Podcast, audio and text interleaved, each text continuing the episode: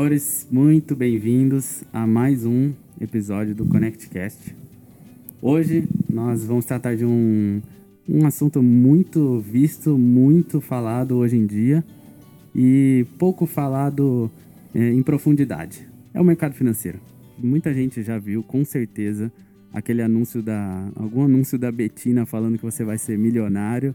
Oi, meu nome é Betina, eu tenho 22 anos e 1 milhão e 42 mil reais de patrimônio acumulado.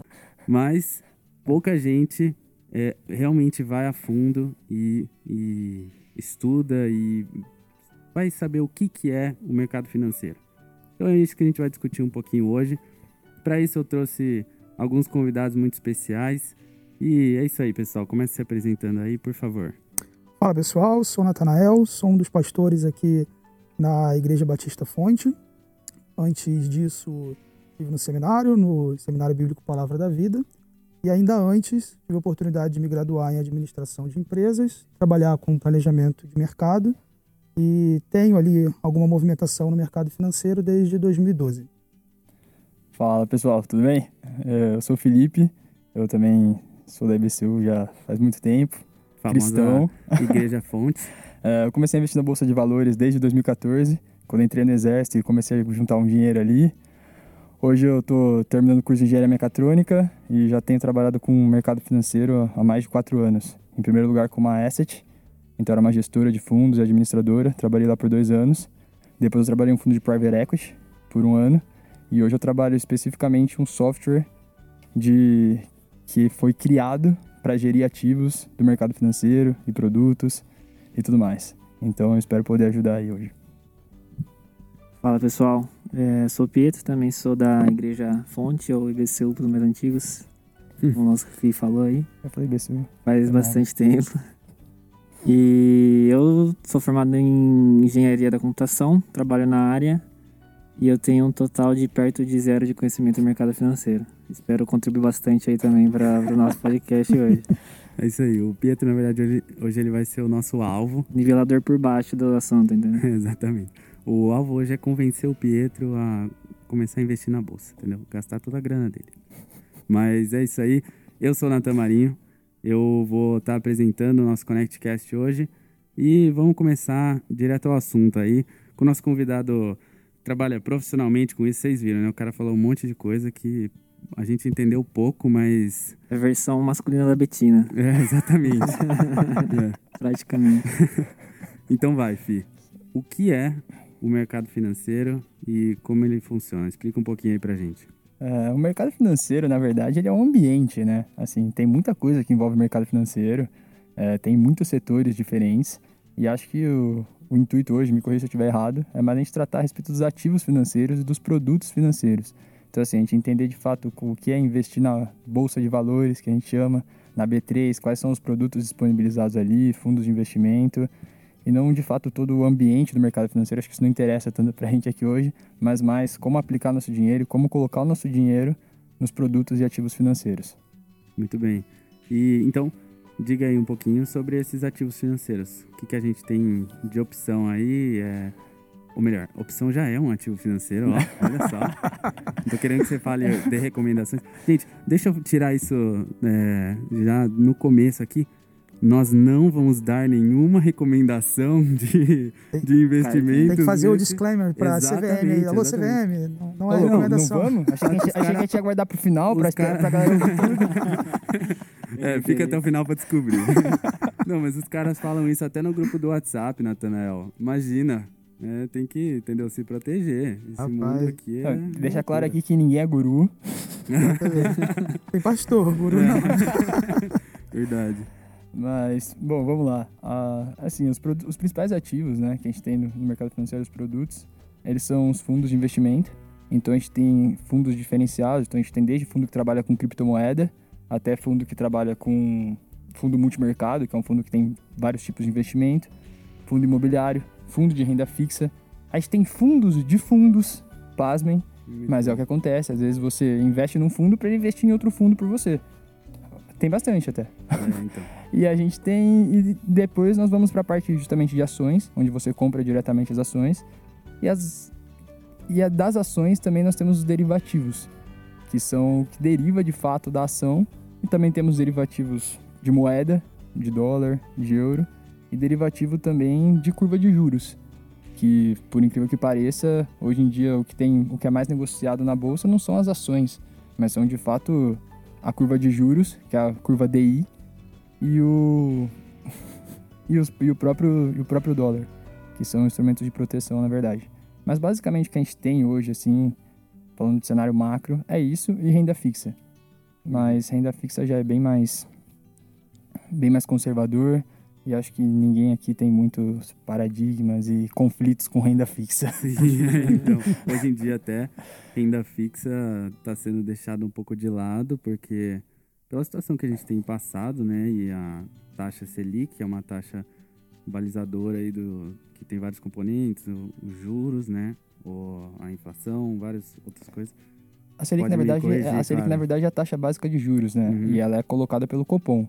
Então, quem decide Copom. isso, Copom é, é como se fosse o Bacen, é o Banco Central, e tem um, um uma assembleia praticamente ali dentro do, do Banco Central. O comitê, né? uhum. o comitê, exato, daí o Copom, e eles decidem é, sobre a taxa de juros. Então eles decidem isso com base. É um instrumento. É uma ferramenta, né? A taxa Selic é uma ferramenta utilizada pelo governo para controlar né, a mão invisível do Estado, tentando controlar muitas vezes a inflação. Então uhum. geralmente são coisas antagônicas que eles sobem ou diminuem os juros para movimentar, acelerar a economia ou dar uma segurada. E, enfim, é uma ferramenta disponível para o governo e para o comitê para controlar. Essa taxa é a principal, é o que mais determina a renda fixa, correto? Então, Sim. por isso que está sendo deixado Sim. de lado. Na, na verdade, a, a, taxa principal da renda fixa é o CDI. Mas o CDI, ele também está ali, ele, ele oscila junto com a taxa Selic, tá?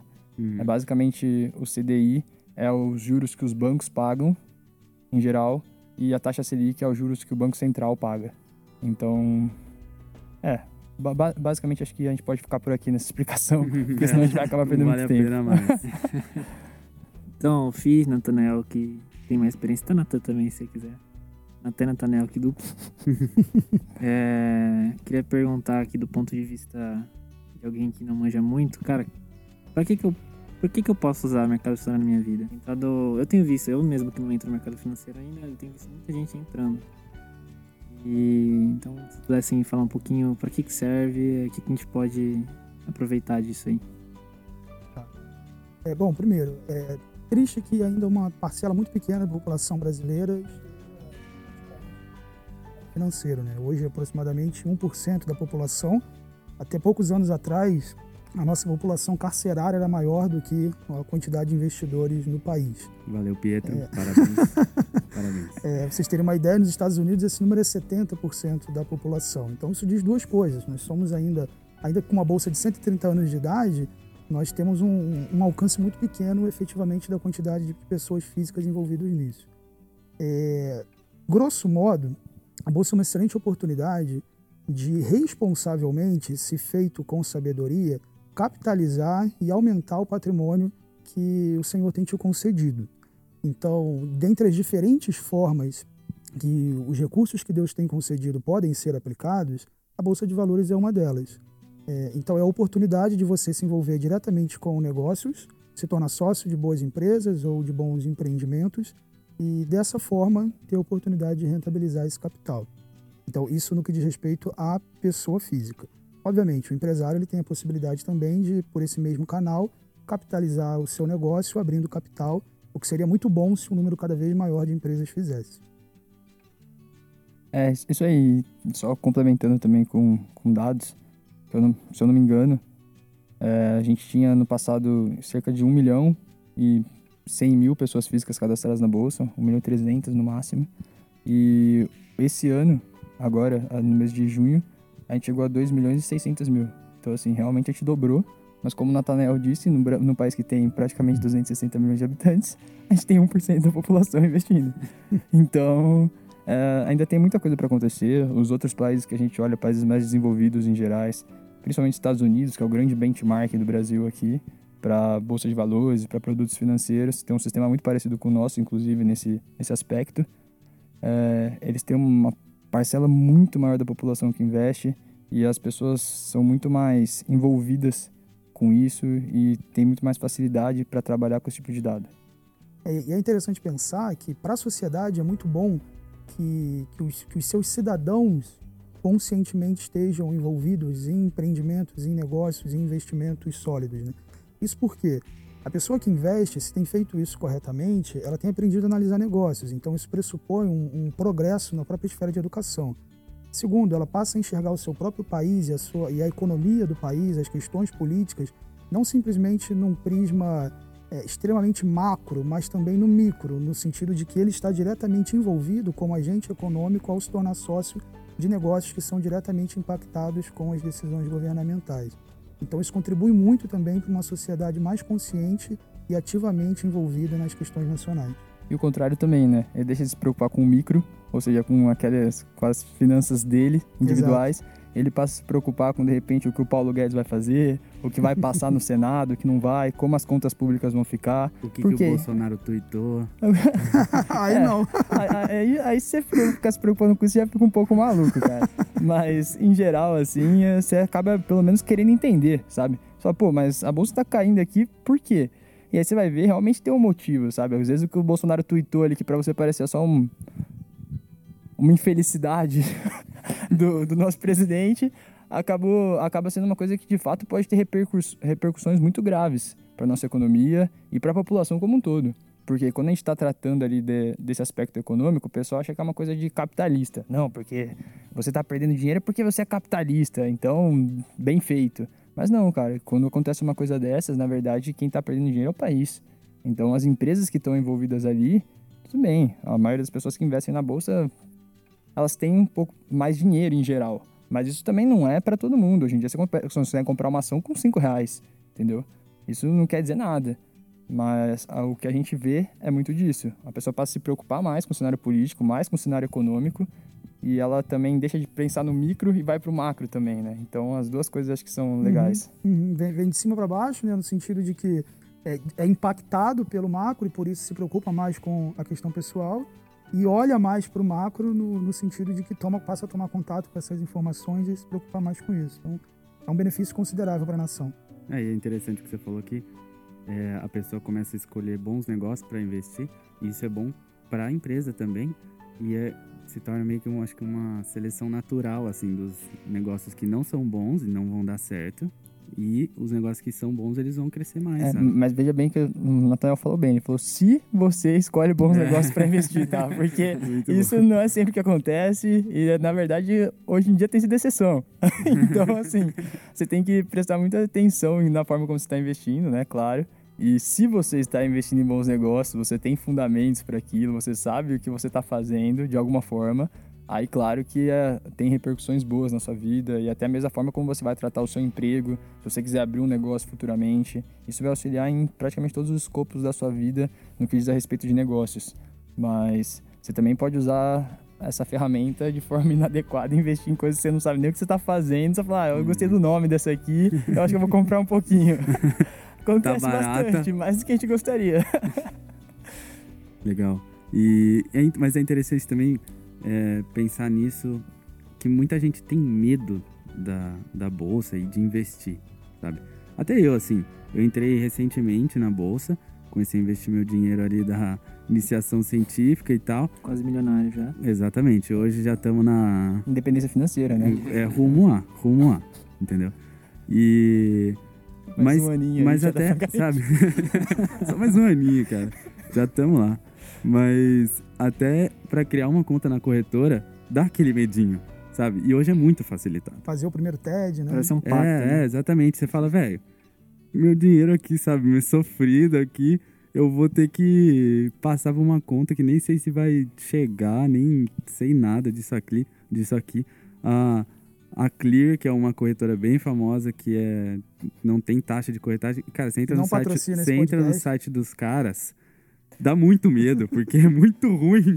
Ainda bem que não patrocina, porque o Natan tá com licença liberada aqui Exatamente, eu falo, eu falo. Tô nem aí, tô nem aí. Não, mas eu tô falando que dá medo nesse aspecto de, de quem não conhece, sabe?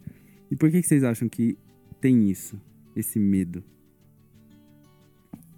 Cara, é, primeiro, eu acho que um certo, uma certa dose de medo, ela, ela tem valor.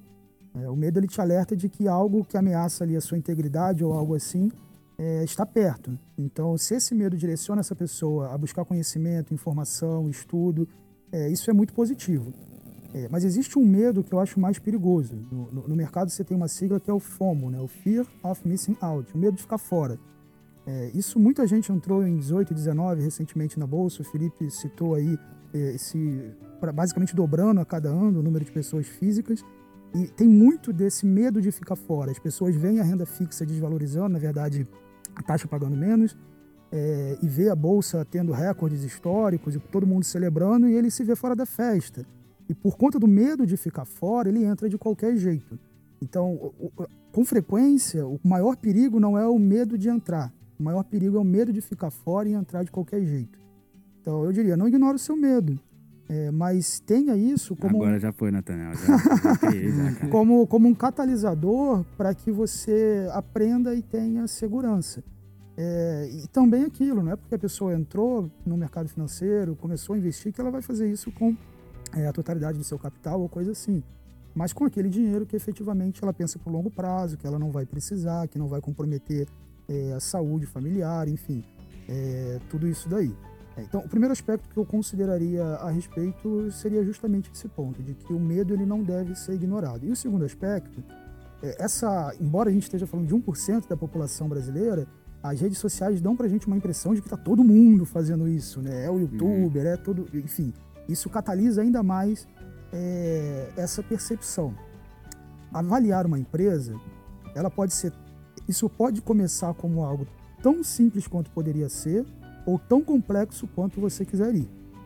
É, com isso, a gente tem aqui o Felipe, por exemplo, que está profissionalmente envolvido no mercado.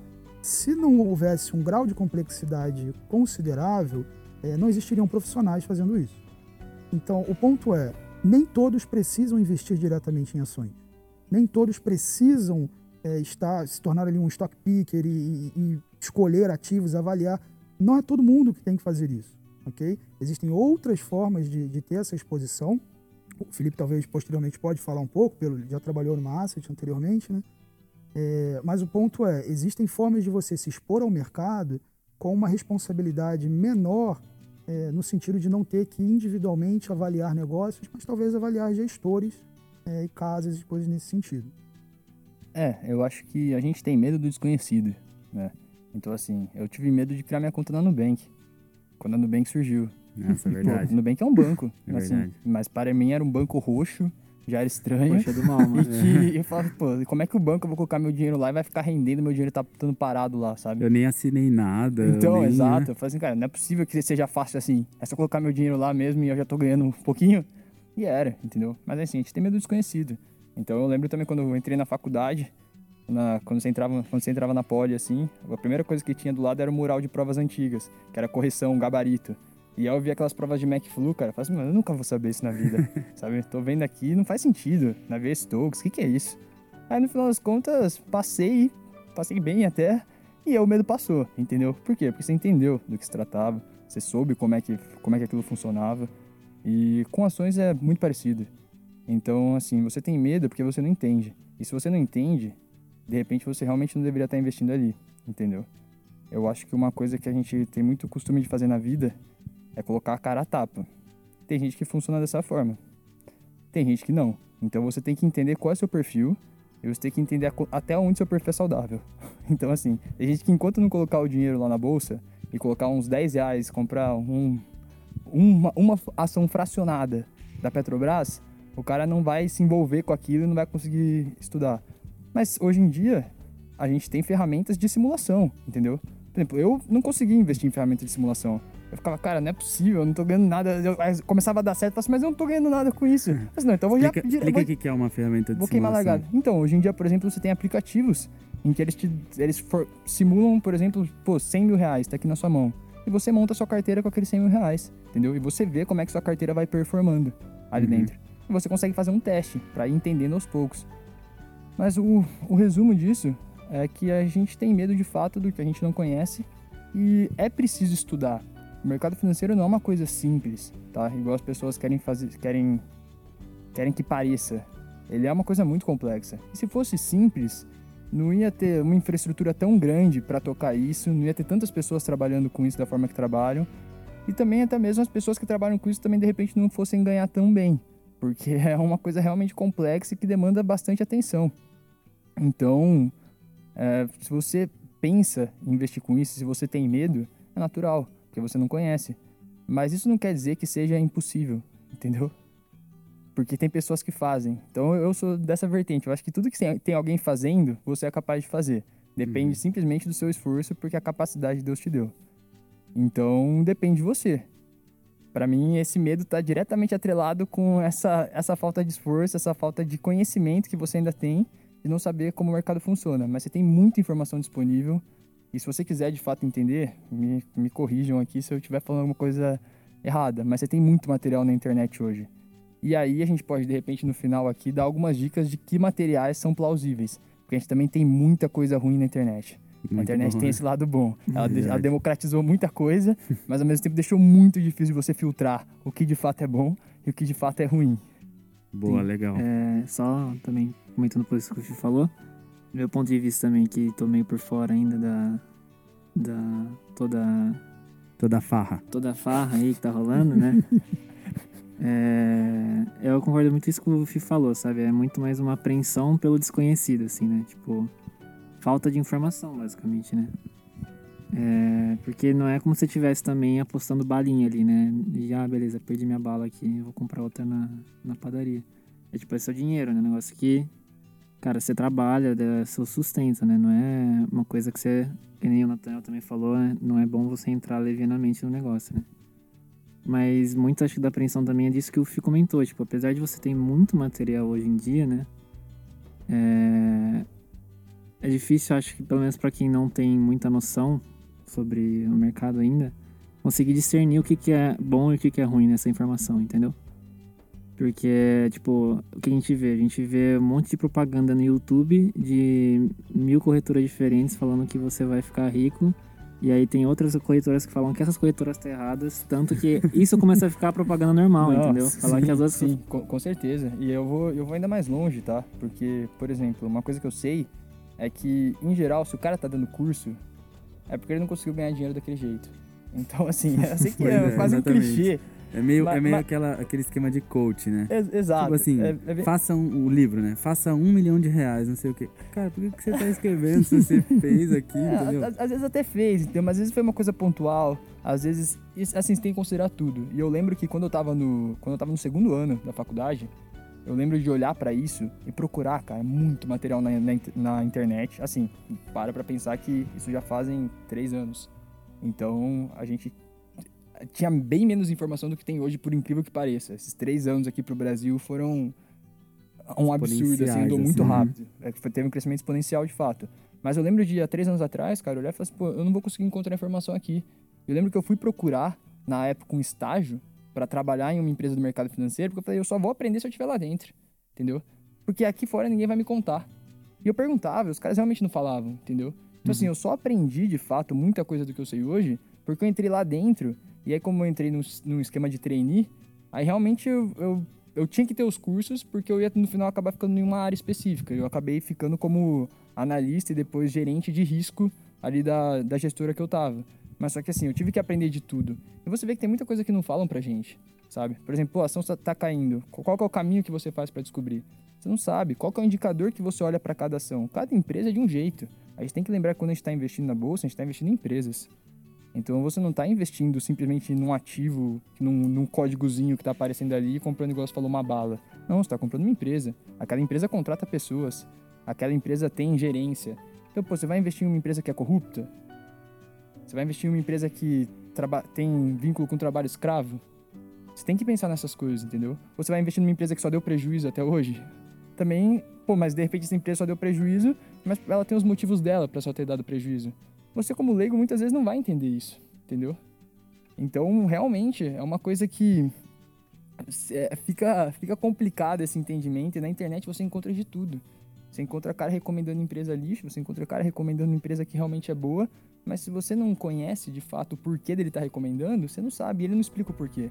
Porque os porquês em geral são complexos. E- Então, E ninguém quer também saber o porquê. As exato. pessoas querem a solução, elas não querem o Que a carteira que a método. gente vai dar no final é luva de cash. É né? verdade. Fique no aguardo. É, mas, mas Bom, o, Felipe é analista, então. Você tem CNPI aí? Não, hoje, hoje, hoje em dia, eu, pô, minha carreira foi, foi diferente. Eu trabalhei com, eu tinha certificados que eu trabalhava como gestor, né, e depois como, como gerente ali de risco de, um, de uma asset. Aí depois eu saí e fui para um fundo de private equity. Aí no fundo de private equity eu, eu entrei como analista, porque aí tu tem que dar um passo para trás, porque é completamente diferente. Assim, quando você está analisando ali, como você é um gerente de risco de um fundo, você faz uma análise muito mais superficial. Então você pega aquelas plataformas de informação, como por exemplo a Bloomberg ou a Reuters, enfim, que é o que não sei se vocês conhecem, mas o Pablo, ele sempre apresenta no começo. Tá na moda agora o Pablo, mas assim, ele sempre apresenta a tela da Bloomberg. Então a Bloomberg cospe as informações que você precisa, os múltiplos e tudo. E você toma decisões baseadas muito no que a Bloomberg tá te mostrando.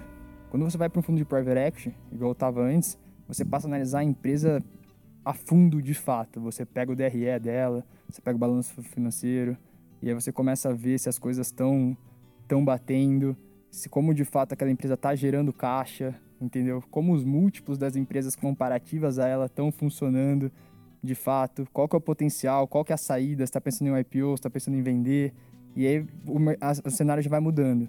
E aí uma das empresas que, que existiam nesse, nesse fundo, ela era uma empresa voltada para o setor financeiro, e eu acabei optando por ir para dentro dela para trabalhar mais de dentro. Então hoje eu faço uma coisa que não é mais nem tão voltada para o mercado financeiro, mas é uma parte de inteligência de mercado, inteligência estratégica, dentro de uma empresa que tem um software para mercado financeiro. Enfim, foi ficando complicado, né? Eu sei.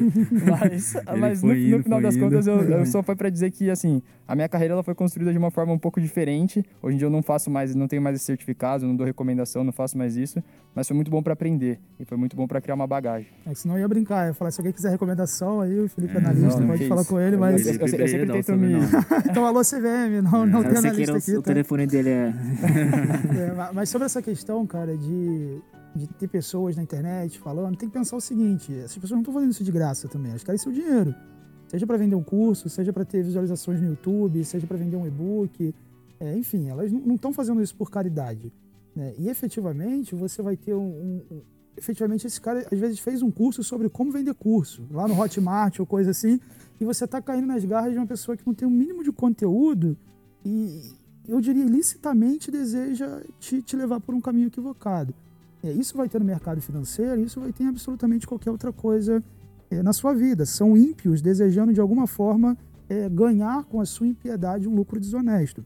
A Bíblia já nos diz no Salmo capítulo 1, versículos 1 e 2, como é feliz aquele que não segue o conselho dos ímpios, não imita a conduta dos pecadores, nem se assenta na roda dos zombadores. Ao contrário, a sua satisfação está na lei do Senhor, e nessa lei medita dia e noite.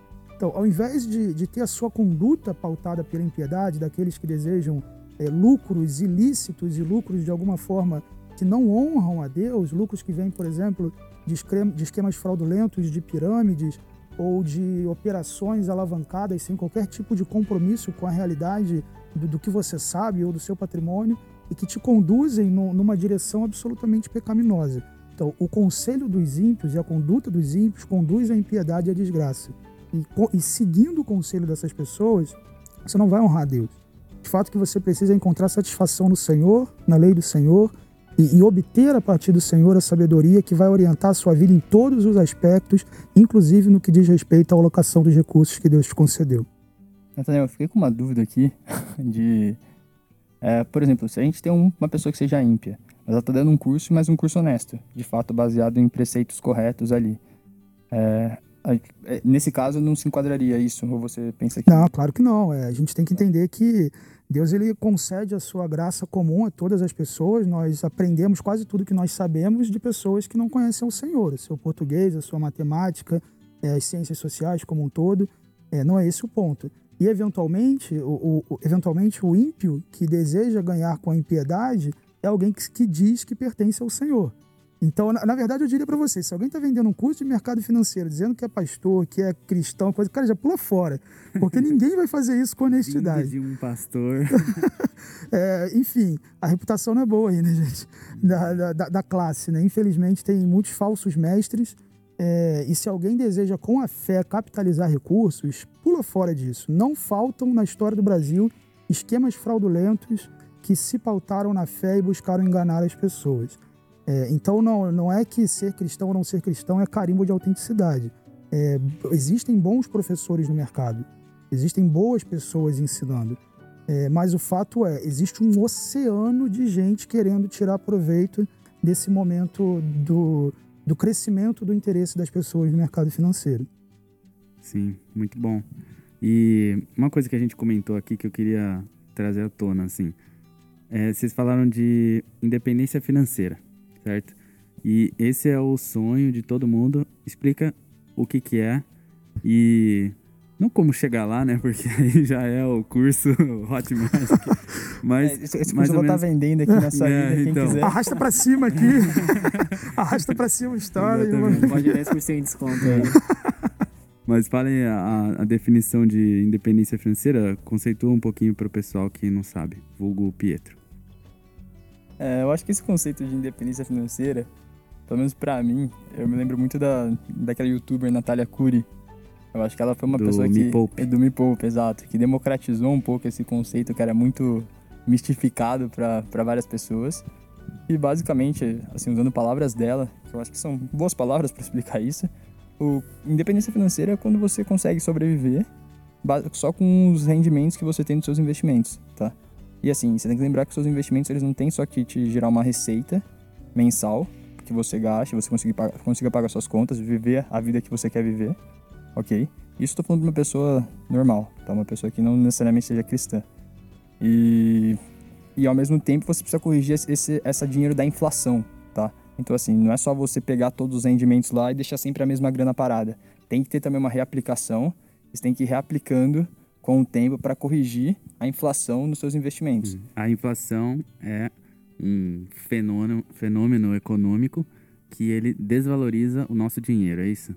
ele, o nosso dinheiro perde valor. É, exato. Assim, a moeda perde valor. Então, por exemplo, você se programou, eu juntei um dinheiro, porque eu sei que a taxa Selic, por exemplo, está 2,25%. Teve uma redução recentemente, né? Acho que foi para 2%. Foi para 2%? Então ela está 2%. Então, por exemplo, eu sei que se eu tiver um milhão de reais, eu vou estar tá ganhando ali.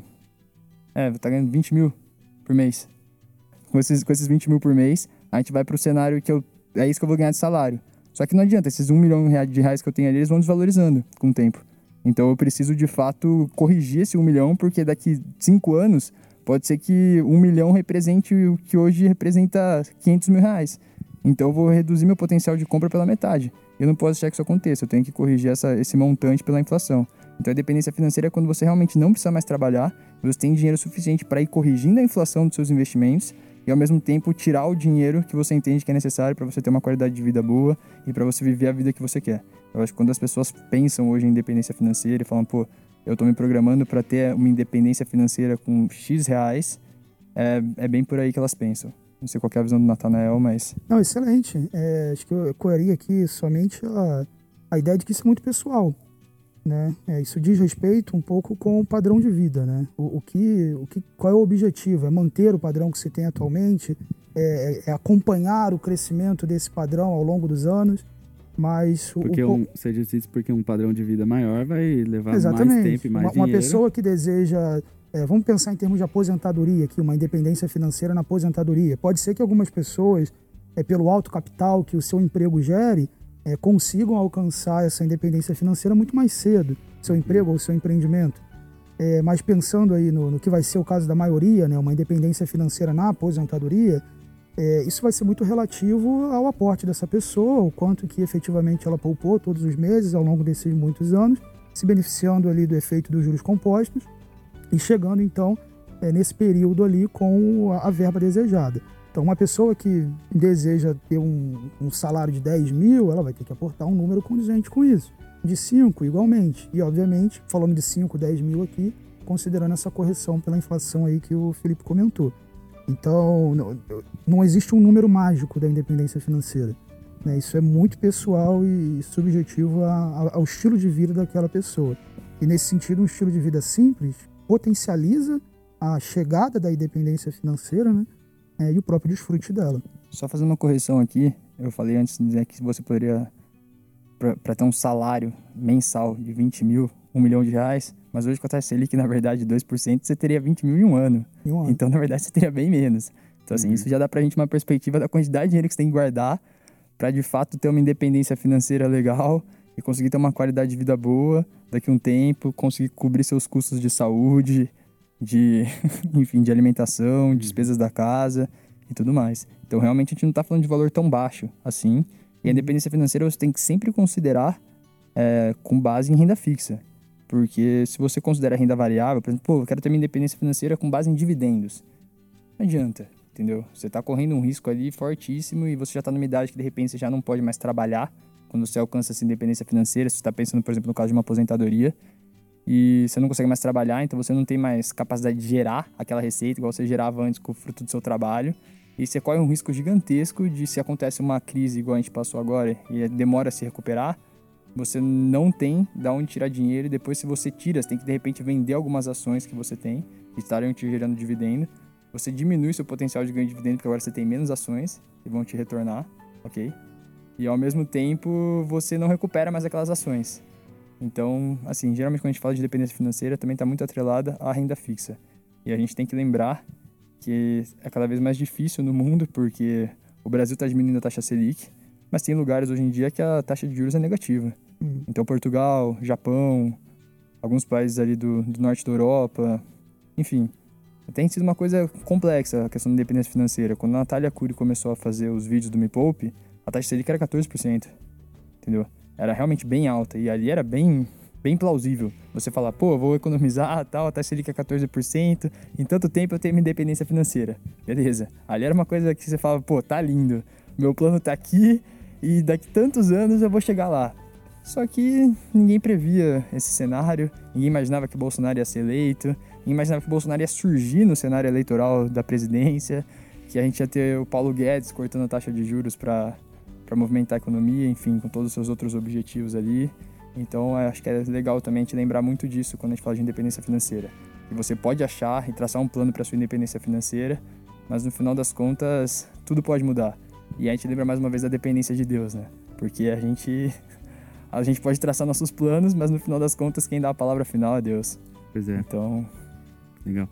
Como desencorajar as pessoas a buscar a independência financeira, né? É, é, é, vamos, vamos dar um complemento aqui, talvez, para encorajar, né? É, e- eu concordo com o Felipe, mas você tem um, um elemento, dois, um elemento exponencial aí que te ajuda bastante nisso, né? Na, na fórmula de, de juros compostos lá, o que é exponencial é o tempo, né? Então, o tempo aliado à taxa, ele pode te ajudar bastante nisso. O desafio continua sendo grande. Né? Isso não significa que absolutamente tudo vai acontecer como você quer. Mas juros compostos é uma coisa que quem não conhece paga, quem conhece recebe. É, e faz bastante sentido você pensar no longo prazo e se beneficiar eventualmente disso. E, e, em última instância, pense assim: você pode chegar daqui a 40 anos e se ver dependendo somente do INSS ou qualquer outra coisa assim. Ou você pode chegar daqui a 40 anos tendo uma condição e qualidade de vida melhor para sua velhice. Uhum, legal. E esse é um dos fatores que eu vejo assim que tanto pela Selic baixa e esses valores serem bem altos assim comparado com o que a gente está acostumado hoje em dia, né? É, nos nossos anos da juventude aqui, mas eu vejo que o fator do tempo e dos valores altos é um negócio que desanima muito as pessoas. As pessoas olham isso e não se não enxergam aquilo de nenhum jeito, assim, e dá uma certa preguiça, assim, até de ir atrás e de poupar todo mês e tal, e correr atrás disso. E aí entra justamente a questão que a gente começou aqui a conversa, e que acho que foi o que deu start nesse, nesse podcast, que foi as pessoas procurarem por mais risco as pessoas começarem a investir em ações, entendeu? Por quê? Porque nos Estados Unidos já é assim há muito tempo, na Europa já é assim há muito tempo. Assim, a renda fixa para eles lá, de fato, eles não pensam em independência financeira só com isso. Então eles começaram a ter que buscar formas alternativas de investimento. Eles começaram a ter que buscar investir em ações de empresas, porque as ações de empresa dão um retorno maior, entendeu? Então as, tá, diretamente ligado. Todo esse movimento que a gente está vendo das pessoas buscando comprar ações também está ligado com essa dificuldade que foi criada de ter uma independência financeira só investindo em renda fixa. Então, assim, o movimento não é à toa, sabe? Esse aumento do número de pessoas CPFs cadastrados na B3, que é a Bolsa de Valores do Brasil, é, não, é, não é uma coisa, pô, de repente todo mundo descobriu que dava para investir em ações. Não, de repente todo mundo descobriu que daquele jeito não ia dar, sabe?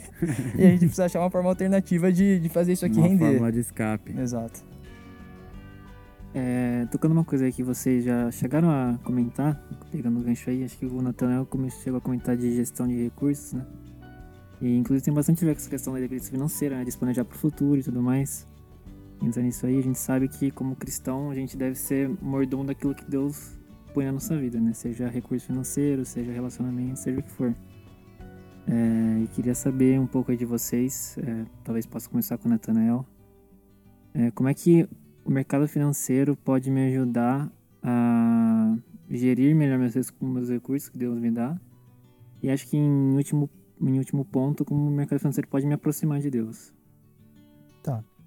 É, bom, para a primeira questão que foi colocada, como que o mercado financeiro pode contribuir com a gestão dos recursos, ele é uma das possibilidades de potencializar os rendimentos que você tem obtido, que o Senhor tem te concedido através do seu trabalho, do, da obra das suas mãos, né?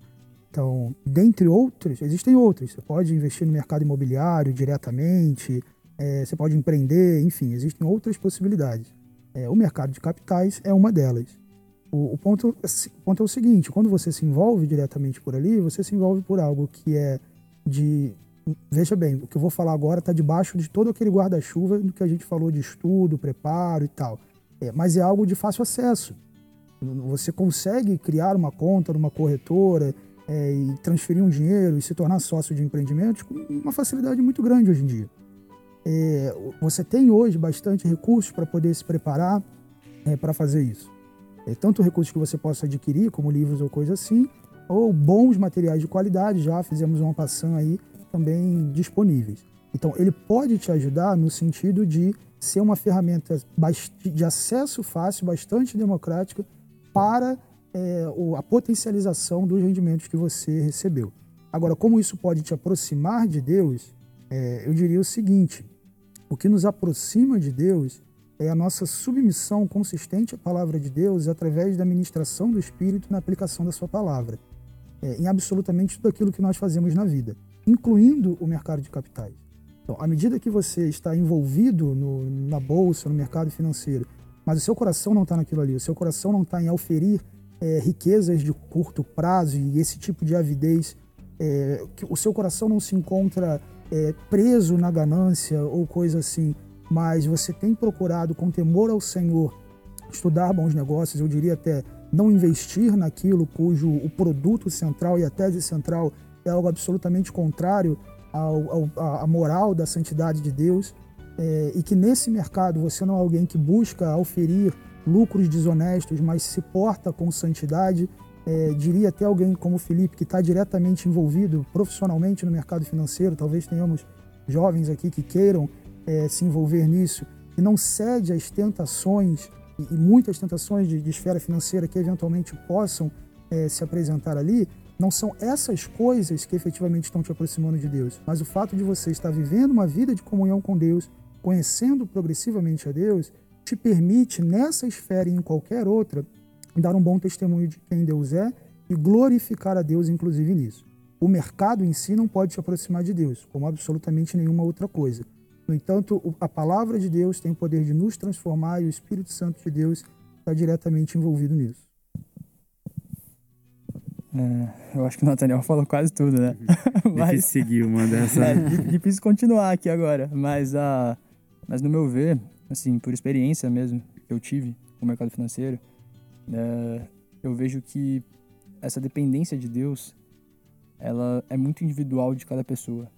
Assim, acho que assim como cada um tem o seu tem as tentações diferentes, tem dificuldades diferentes, que você trabalha isso com Deus diretamente em oração e no seu coração e através da leitura da palavra, e assim como textos podem tocar a pessoa de forma diferente, Deus fala com cada um da sua maneira o mercado financeiro, para mim, funciona da mesma forma, sabe? Eu posso te dizer, não, pô, vai lá, entra no mercado financeiro, não vai ter problema nenhum para você. De repente, para você pode ter um problema, entendeu? De repente, você pode encarar aquilo como sendo um ídolo na sua vida. De repente você não consegue mais dormir, você tem que olhar para aquilo o tempo inteiro, você transforma aquilo no seu ídolo. E aquilo passa a ser mais importante que Deus. E isso é uma coisa que cada um tem que considerar no seu coração.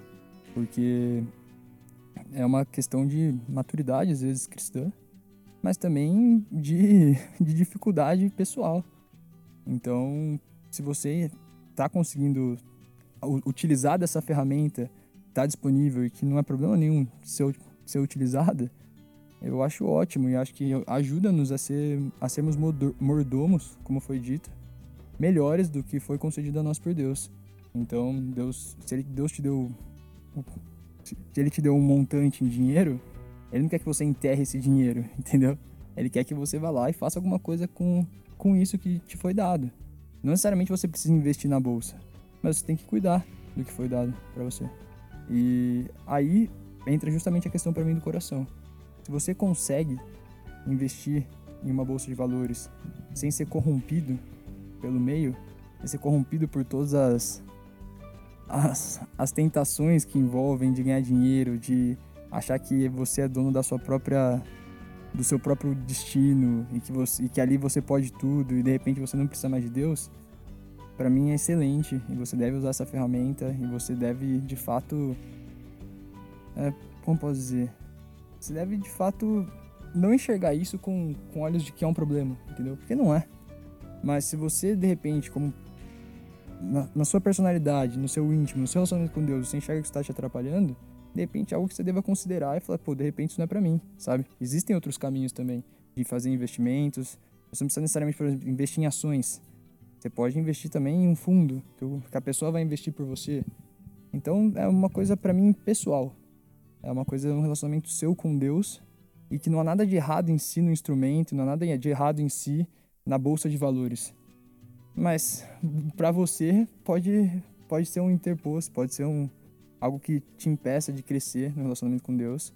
E, e a partir daí você vai ter que decidir se vai continuar sendo atrapalhado por isso ou se você vai ou se você vai abrir mão e voltar para Deus. E, digo mais também, no começo quando eu comecei a investir, eu sentia que eu tinha muito mais problemas em relação a isso.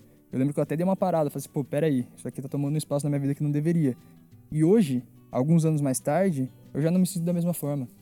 Por quê? Porque as coisas mudaram. De repente, minha maturidade espiritual pode ter aumentado um pouco.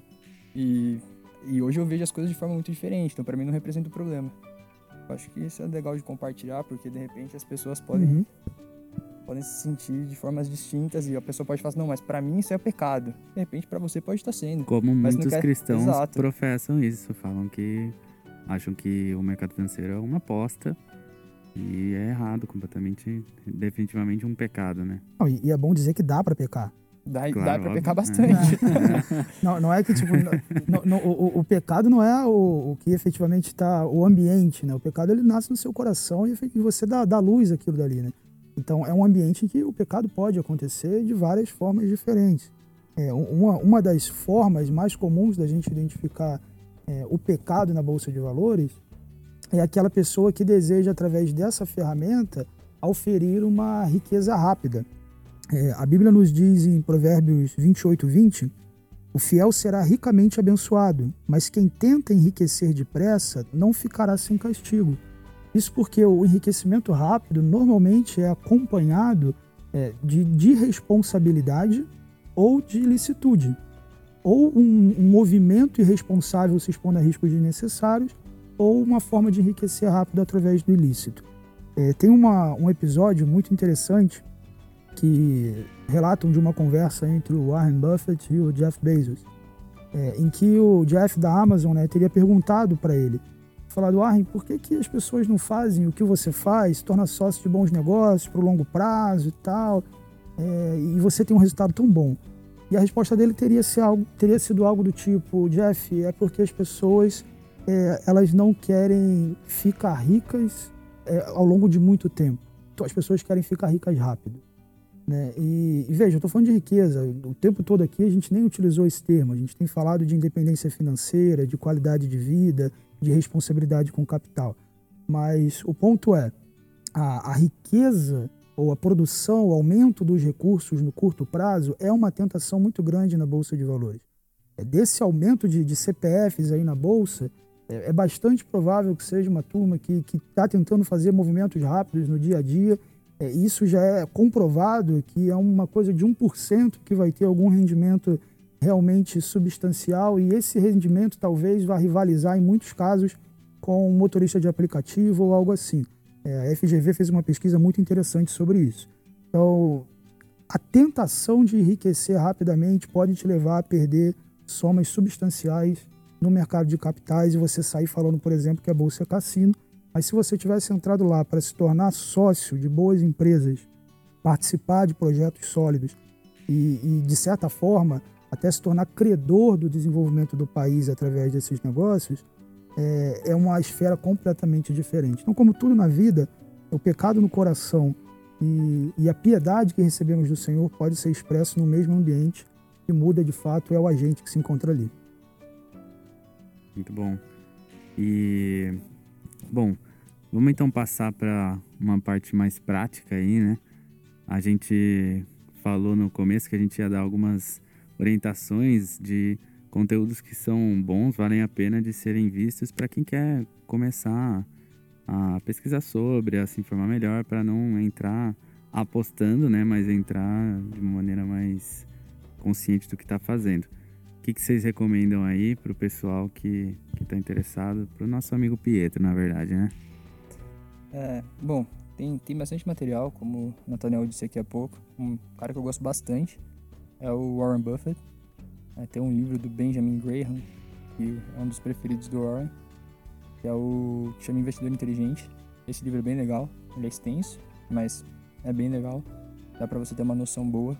Tem um outro que é muito menor, que eu indico como primeira leitura em geral para os meus amigos, que é o Axiomas de Zurique. Também ele vai passando, tem capítulos bem curtos, e ele te dá uma perspectiva muito boa do que é o mercado financeiro, desse ambiente que existe, e basicamente é como se fosse um pai ensinando, ensinando para um filho, um pai banqueiro ensinando para um filho na Suíça como é que eles fizeram para ganhar dinheiro, como eles faziam as estratégias. Então esse livro é bem curto e em geral o pessoal entende ele como sendo o primeiro livro do, dessa escola de, de investimentos. Fora isso também a gente tem muito material disponível. Então uma coisa que eu em particular acho muito importante saber, isso eu, eu também comecei a achar muito depois que eu comecei a trabalhar com private equity, é a questão de saber como precificar um ativo. Isso já é bem mais complexo, porque envolve questões de contabilidade, envolvem questões de análise de fato do, do balanço da empresa. Mas se você quer realmente investir e ser um stock picker, né, ser um cara que vai escolher as suas ações e as suas empresas, isso é uma coisa importante. É importante você saber como ela está fazendo para gerar esse caixa conseguir olhar para o valor que ela tem ali total, que está sendo operado pelo mercado, e falar, pô, esse valor aqui faz sentido ou esse valor não faz sentido. Porque se você depende só de terceiros para fazer isso, aí é melhor você colocar seu dinheiro em um fundo, tá? Do que ficar esperando tweets para decidir se compra uhum. ou se não compra. E aí você paga um preço por isso, né? Que seria a taxa, de administração, taxa de administração. Exato. Mas é um terceir, uma terceirização desse serviço, né? E, e, também você economiza muita dor de cabeça, né? Porque hoje em dia investir da forma como você deve investir é, não é uma coisa tão simples. Então você tem que acompanhar os fatos relevantes que a empresa solta, você tem que ver como está o andamento dela. É, eu, por exemplo, um tempo atrás eu tinha uma empresa no meu portfólio ali e a empresa acabou sendo envolvida num escândalo de corrupção. Eu mesmo tomando, não cheguei a tomar um prejuízo, mas acabei saindo praticamente no zero a zero com ela porque eu já estava tendo de certa forma um lucro. Mas eu abri mão praticamente de uma empresa que depois ela voltou a crescer, porque deixou de ser uma empresa que para mim representava um investimento saudável, e como o Nathaniel disse, ela tinha escândalos ali dentro. Eu não posso ser conivente com isso.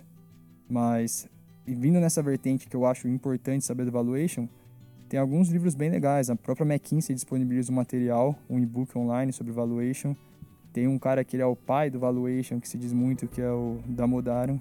Então, tem material sobre ele também no próprio site da, da Universidade de Nova York. Também tem, tem, tem livro em português dele também. Tem, tem, tem livro em português dele, de valuation chama Valuation. Esse cara é original. é, e, e, tem um. Pô, agora me falha a memória. É, um livro de capa preta que tem um touro na frente. Eu ia falar a Bíblia já, antes A Bíblia. Não. Não, mas tem, tem, outro, tem outros livros bons, cara. Mas assim, para mim, em geral, o importante é você conseguir entender o mínimo de contabilidade, você saber o que é um EBITDA, você saber o que é um lucro, você saber o que é a margem, você saber como é que a empresa gera caixa, isso é importante. Outra informação importante é você saber o, o dividend yield dela, ou seja, quanto que ela paga de dividendo. De repente você pode criar uma carteira com essa com esse foco, sabe, de receber dividendos. Enfim, tem bastante coisa. Eu acho que não vale a pena entrar em todos os pormenores aqui, mas assim, você tem que entender que tipo de investidor você quer ser, tá? Você tem que entender se você quer ser um investidor que vai tomar bastante risco, vai investir em ativos que você pode perder dinheiro bastante, mas você também pode ganhar mais dinheiro e você vai ter dor de cabeça com eles provavelmente. Ou se você quer ser um investidor mais conservador, que vai investir em coisas que vão te dar um retorno menor, mas que ao mesmo tempo também você não vai perder dinheiro com aquilo. Por exemplo, uma renda fixa. Ou então você vai perder muito menos. Então, pô, você tem que decidir o que você quer e acho que tem quando você investe numa corretora, em geral você tem assessores naquela corretora. Eles podem te ajudar com isso, tá? Eu sei que a gente tem muito esse preconceito com gerente de banco e tudo mais.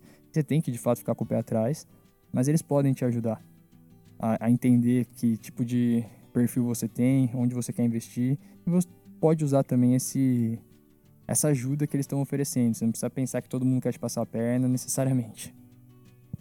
Legal.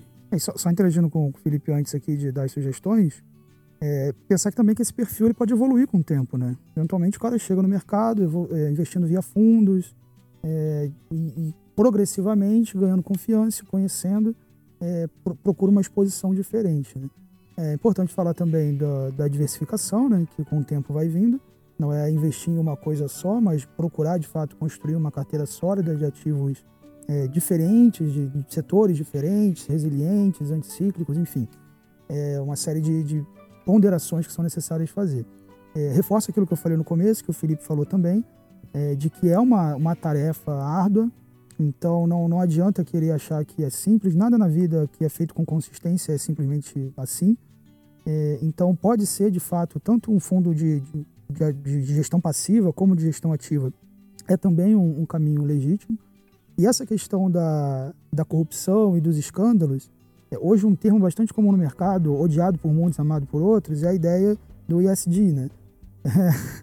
E no Brasil está engatinhando ainda, lá fora é, você já tem. Só, só trazendo aqui, ESG é Environmental, Social and Governance. Então, basicamente, são três aspectos principais que são as empresas que se preocupam com o meio ambiente, com a sociedade e com a parte de governança interna, que é justamente essa área de corrupção. Desculpa te é, interromper, que, que, que ia traduzindo aí em português, mas a sigla não pegou aqui, né? O ASG, o Ambiente Social e Governança. Né? Especialmente esse último aspecto aqui é algo que a gente tem uma série de escândalos aí é, no nosso país. É, vai ter muita coisa maquiada nos relatórios da empresa chamando de SD, mas ainda assim é algo que eu acho que, por temor a Deus e como cristãos, compensa a gente observar algumas questões, é, não simplesmente do que a empresa tem dito, mas de como ela se posiciona no mercado, o que, que ela tem feito efetivamente para as pessoas, para a nação, é, eu diria até ideologicamente, é, enfim, é, entender onde você está colocando o dinheiro que Deus te deu.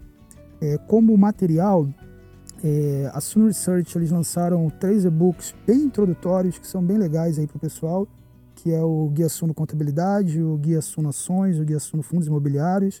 Volta e meia eles colocam isso de graça, então fica para quem quiser pegar na Amazon. É bem introdutório, é bem para quem está começando. E um quarto livro é um livro que, em muitos sentidos, ele está obsoleto. E apesar do nome escandaloso, ele não é nem um pouco escandaloso, que é o Faça Fortuna com Ações Antes que Seja Tarde, do Décio Bazin. Por que esse livro ele vai ser interessante? Ele tem muita história da própria Bolsa Brasileira é, histórias até de como a Bolsa do Rio quebrou, é, enfim, todo o desenvolvimento, de por que, que a especulação é, é, algo muito complicado. Isso vai te ajudar bastante a ter uma mentalidade mais sólida. Ele tem uma estratégia própria colocada naquele livro, com foco em dividendos, inclusive, é, que não considera muita coisa que é a realidade do mercado hoje, mas tem bastante valor ainda a leitura desse livro e eu recomendo também aí para a turma. Eu tenho outros dois livros também que eu acho legais, mas eles vão mais para a parte de análise da empresa em si. E um é The Hard Thing About the Hard Things, e o outro é aquele Zero to One, que é, é acho que é a tradução é de 0 a 1 um mesmo no Brasil. São livros legais também interessantes, que eles contam de certa forma a história, por exemplo, da bolsa da, da internet que teve nos Estados Unidos, com aquela história de startups e tudo mais. Enfim, é, é bem importante quando você começa a investir, você tá está imerso você está entendendo de fato o cenário macroeconômico, tá? Muitas vezes a gente pensa que é uma coisa mais supérflua, mas a gente tem que entender mais ou menos como é que está funcionando o cenário macroeconômico, como esses ciclos funcionam, para você começar a investir com propriedade. Mas embora já seja tarde demais, talvez eu já tenha assustado todo mundo, e ninguém mais aqui queira investir na bolsa, é, eu acho que a pessoa ouviu o podcast até aqui, ela, ela deve estar tá se interessando pelo menos por alguma coisa. Então eu digo que é bem o que o Nathanael falou. Assim, as, essas coisas não vêm do nada. Igual quando você começa um curso de engenharia, de medicina, de direito, de administração, do que seja, você não começa sabendo. Então, assim, não é porque você não sabe hoje que você nunca vai saber. De repente você pode começar com dinheiro lá, você pode comprar alguma ação e ir aprendendo, sabe? Não tem, isso não tem que ser uma coisa mistificada e nem parece que é um negócio super, ultra, mega difícil, porque não é. Mas é uma coisa que só exige um respeito. Você não pode simplesmente chegar e falar assim, não, manda aí que eu, que eu já sei. Também não é bem assim, sabe? Você precisa respeitar, porque não deixa de ser uma ciência estatística. Assim, tudo que, todas as decisões que são feitas, elas são feitas com base em estatística e com base em previsão de futuro, e essa previsão de futuro ela é feita estatisticamente, né? Através de métodos numéricos, enfim. É, mas ao mesmo tempo não é nada de outro mundo. É algo que a gente possa estar falando aqui pode parecer, nossa, nunca vai dar para fazer. Muito pelo contrário. É uma coisa que é muito mais simples do que parece, mas demanda respeito. Você tem que de fato olhar para aquilo e falar, assim, pô, isso aqui não é só sair comprando. Eu tenho que entender um pouco. E uma vez que você percebe isso, você para de ser influenciado também pelas pessoas que não sabem, ou então que sabem, esse é o pior. Às vezes elas sabem que o negócio não é necessariamente tão bom, mas ainda assim elas recomendam porque elas vão uma oportunidade de ganhar dinheiro com, com aquilo, através de um, uma movimentação que seria irregular, mas hoje em dia a CVM não consegue pegar esse tipo de movimentação, porque você tem que provar que ele proporcionou uma movimentação irregular. E esses caras, eles não são burros, eles estão amparados, geralmente, por meios legais para fazer uma coisa, ganhar dinheiro e ainda assim não ser imputado com aquele ônus. Enfim, eu só queria deixar esse, esse adendo, porque eu acho que é importante as pessoas saibam que não é essa coisa de outro mundo e que vale a pena pensar, vale a pena pesquisar, vale a pena investir o tempo nisso. Principalmente pro Pietro, que tá aqui me olhando agora. chorando é, aqui. chorando, ele tava quase desistindo, ele tava querendo ir embora aqui. Deletou o aplicativo resolvi... da corretora. É, né? eu resolvi que eu tinha que falar isso aqui no final. Muito bom. Pra quem... É, eu vou falar aqui um pouquinho da minha experiência. Pra quem não, nunca viu nada assim, é, é bem legal. É, também tem alguns canais no YouTube que, que simplificam bastante da, das coisas. Você falou da Natália Arcuri, do Me Poupe. E alguns conceitos é, que, ela, que ela falou e explicou lá foi bom para mim para criar esse interesse, sabe? Isso que eu, eu achei interessante. Um outro canal que, aliás, quem me indicou foi o Nathanael, é o do Thiago Reis, que é quem trabalha, é o, o fundador dessa Suno, né? Ele também fala algumas coisas um pouco mais avançadas, mas também é, é bem interessante o conteúdo dele no YouTube. E um cara que chama Thiago Nigro, que é o famoso primo rico. E ele também, é, para explicar esses conceitos, eu achei muito bom é, nesse nível iniciante. Assim, ele desce bastante o nível para poder explicar e a gente entende é, quais são essas estratégias a longo prazo, o que, que, é esse efeito dos juros ao longo do tempo e tal. Então, é, essas são as minhas recomendações aí do que, que me, me fez buscar é, mais sobre o assunto, né? Mas é isso aí. Alguém quer falar mais alguma coisa? Uma sugestão final aí sobre mercado financeiro, é... uma colocação final. É, é que tem tanta coisa é. que assim, a gente podia ficar falando aqui até amanhã. Mas uma coisa que o Natan falando agora de YouTube, eu lembrei, é também tomar cuidado com grafista. Porque tem muita gente que o cara ele quer adivinhar o que vai acontecer no futuro também, com, como eu falei, com métodos numéricos, ele quer usar uma, uma adequação de Fourier ali, uma transformada né, de, de Laplace para prever o que vai acontecer daqui a 10 segundos, ele olha pro gráfico e fala, olha aqui, tá formando martelo. Então, eu tenho que comprar, eu tenho que vender, sabe? Usa a média móvel. Média móvel eu até acho mais interessante. Mas assim, toma cuidado, porque quando você trabalha com, com gráfico, o gráfico ele não considera, na maioria das vezes, os efeitos macroeconômicos. Então você acaba ficando desprotegido de muita coisa. E tem muita gente que hoje em dia faz só análise gráfica. E para fazer análise, análise gráfica com base em histórico do que aquela empresa estava custando, também você precisa confiar muito no mercado, por exemplo. Você precisa realmente ser um liberalista de carteirinha e falar, não, realmente o mercado se autorregula e aquela empresa está se autorregulando de uma forma bem plausível e eu confio no histórico da autorregulação do mercado e com isso eu vou tomar minhas decisões futuras. Então, assim, tomar cuidado com, com essa parte gráfica, porque ela pode ajudar, mas ela pode atrapalhar muito. Acho muito importante esse alerta do Felipe, até porque é, acho que é o que mais vai aparecer é, esse aspecto aí da análise gráfica, da análise técnica nos resultados do YouTube. Né? A gente não falou muito sobre isso, nem vai falar sobre questão de análise técnica e análise fundamentalista, mas e é engraçado que essa turma, acho que só eles ganham da Polícia Federal em termos de dar nome às coisas, né? Porque cada nome que dão pro gráfico é o é latinha chacoalhando, é o ombro, cabeça, ombro, é a estrela de não sei o quê, o pulo do gato morto. É tanta coisa que é impressionante. Mas fato é, gente, é, aquilo que aconteceu não necessariamente vai acontecer no futuro. Tem muitos outros fatores e que toda essa estatística da análise técnica pode ser absolutamente é, anulada por eventos é, completamente fora do controle, né? Então, acho que esse alerta é muito válido, de fato. É, focar em empresas, focar em se tornar sócio de bons negócios, negócios perenes, negócios que estão gerando caixa, que estão aí há bastante tempo. Fugir de guru, fugir de, de influenciador e estudar bastante aí. É isso aí. Eu só queria dizer que aqui o nosso guru é o Fibreda? Fiquem espertos aí. É, é, é, agora que eu falo os ativos que tem que comprar? É, é agora, é agora. Essa é a dica. Mas é isso aí, gente. Muito obrigado. Queria agradecer aos nossos convidados aqui. Foi um tempo muito bom. Apesar de a gente passar pelas coisas assim superficiais, dava para ficar aqui a noite inteira, a gente já tá perto de uma hora, entendeu? Falando. Quem sabe não rola um episódio 2 aí. Quem sabe não rola um episódio 2. Pessoal, se vocês curtiram, fala pra gente, deem é, sugestões de temas aí que a gente pode abordar. É, se vocês querem saber mais sobre esse tipo de coisa de mercado financeiro ou qualquer outro tema aí, vem falar pra gente. E é isso aí, galera. Esse foi o nosso Connect Cast da vez. É, e aí, Pietro, funcionou? Funcionou, cara. Já tô investindo meus, todos os meus recursos financeiros em derivativo aqui. a gente nem entrou no mérito do derivativo, eu acho. Primeira vez que a palavra foi usada. Bom, é isso aí, galera. Um abraço. Falou. Valeu.